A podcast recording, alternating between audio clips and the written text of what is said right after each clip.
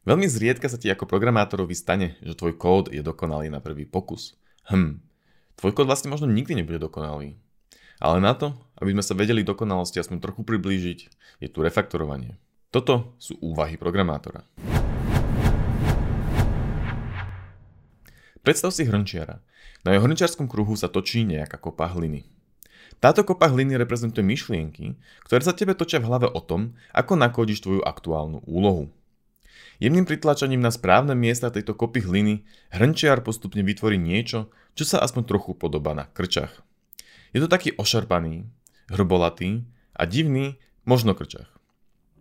Tento ošarpaný, hrbolatý a divný možno krčach je ako tvoj prvotný kód, ktorý mal byť akože to, čo si plánoval alebo plánovala nakódiť. Dobrý hrnčiar sa však neuspokojí s ošarpaným, hrbolatým a divným možno krčahom. Dobrý hrnčiar chce mať pekný a uhladený, jednoznačne krčach. Preto sa dobrý hrnčiar nevzdáva a využije svoju jemnú motoriku a z ošarpaného, hrobolatého a divného možno krčahu postupne vytvorí pekný a uhladený, jednoznačne krčach. Asi už aj stačilo všetkých tých prídavných mien. Poďme ďalej.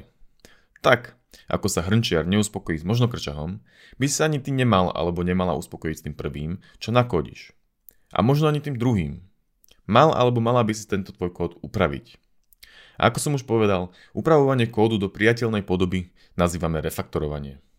Nenadarmo sa v programovaní hovorí, že prvých 80% práce spravíš za 20% času a zvyšných 20% práce robíš 80% času. Vyprodukovať funkčný kód je väčšinou pomerne jednoduché. To je tých prvých 80%. Funguje ti to. Trvalo ti to deň. Celý natešený alebo natešená si hovoríš, aký alebo aká si super a že už to iba trochu upravíš a zajtra ráno môžeš robiť pr Ako tak ale postupne prechádzaš tento tvoj prvotný výplot, začínaš si uvedomovať, že je veľmi podobný ako ten možno krčach. Ošarpaný, hrubolatý a tak trochu divný. Začneš upravovať. Upravuješ celý deň. Prichádza panika, pretože však už to malo byť pušnuté a už si pomaly mal alebo mala riešiť aj pripomienky z code review. Upravuješ ďalej. Zrazu si uvedomíš, že tam máš nejaký ten nepokrytý edge case. By the way, áno, aj takéto nejaké jemné úpravy alebo bugfixy môžu byť súčasťou refaktorovania nového kódu. Ďalšieho pol dňa fuč. Ale zároveň sa trochu aj tešíš, pretože tvoj kód je zase o trochu hladší. Pokračuješ.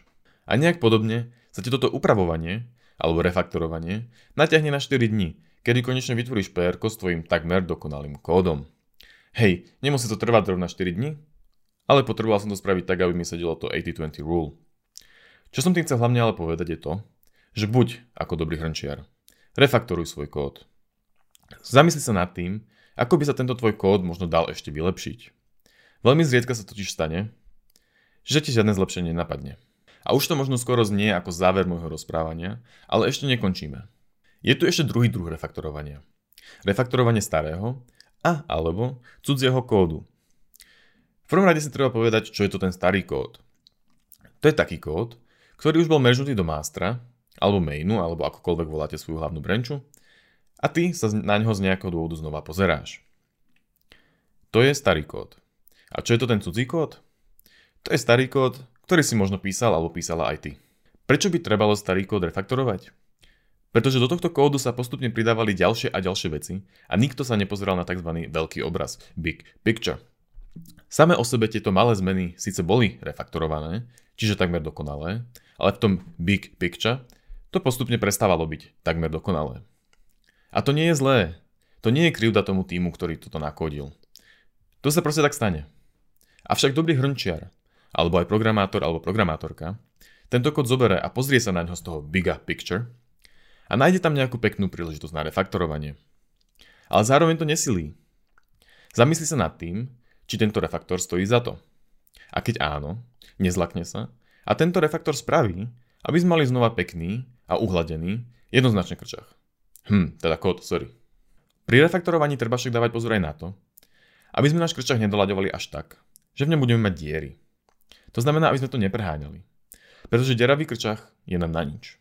Takisto je nám na nič aj kód, ktorý sa nedá čítať je komplikovaný, má jednoriadkové funkcie a ani ten hrnčiar netuší, čo sa tam vlastne deje a hlavne ako. Aj v tomto prípade treba nájsť balans, nejakú rovnováhu. Rovnováhu medzi tým, čo sa ešte oplatí refaktorovať a čo už by bolo priveľa. Rovnováhu medzi tým, koľko času mi toto refaktorovanie možno v budúcnosti ušetrí alebo stratí. Rovnováhu medzi tým, koľko ďalších úloh som počas tohto refaktorovania mohol urobiť. A zároveň aj rovnováhu medzi tým, koľko peňazí je ten, kto ma platí, za toto refaktorovanie minúť. A preto buď dobrý hrnčiar. Myslí na hrnčiarov, ktorí budú tvoj krčach upravovať po tebe. Hm. Ak sa moja analogia s hrnčiarom doteraz nerozbila, tak teraz som ju rozbil. Prečo by chcel niekto upravovať mňa krčach po mne? Ale snaď chápeš, čo tým chcem povedať. Možno práve ty budeš ten alebo tá, kto bude v budúcnosti upravovať tvoj kód a budeš sa čudovať, aký neschopný hrnčiar toto nakodil.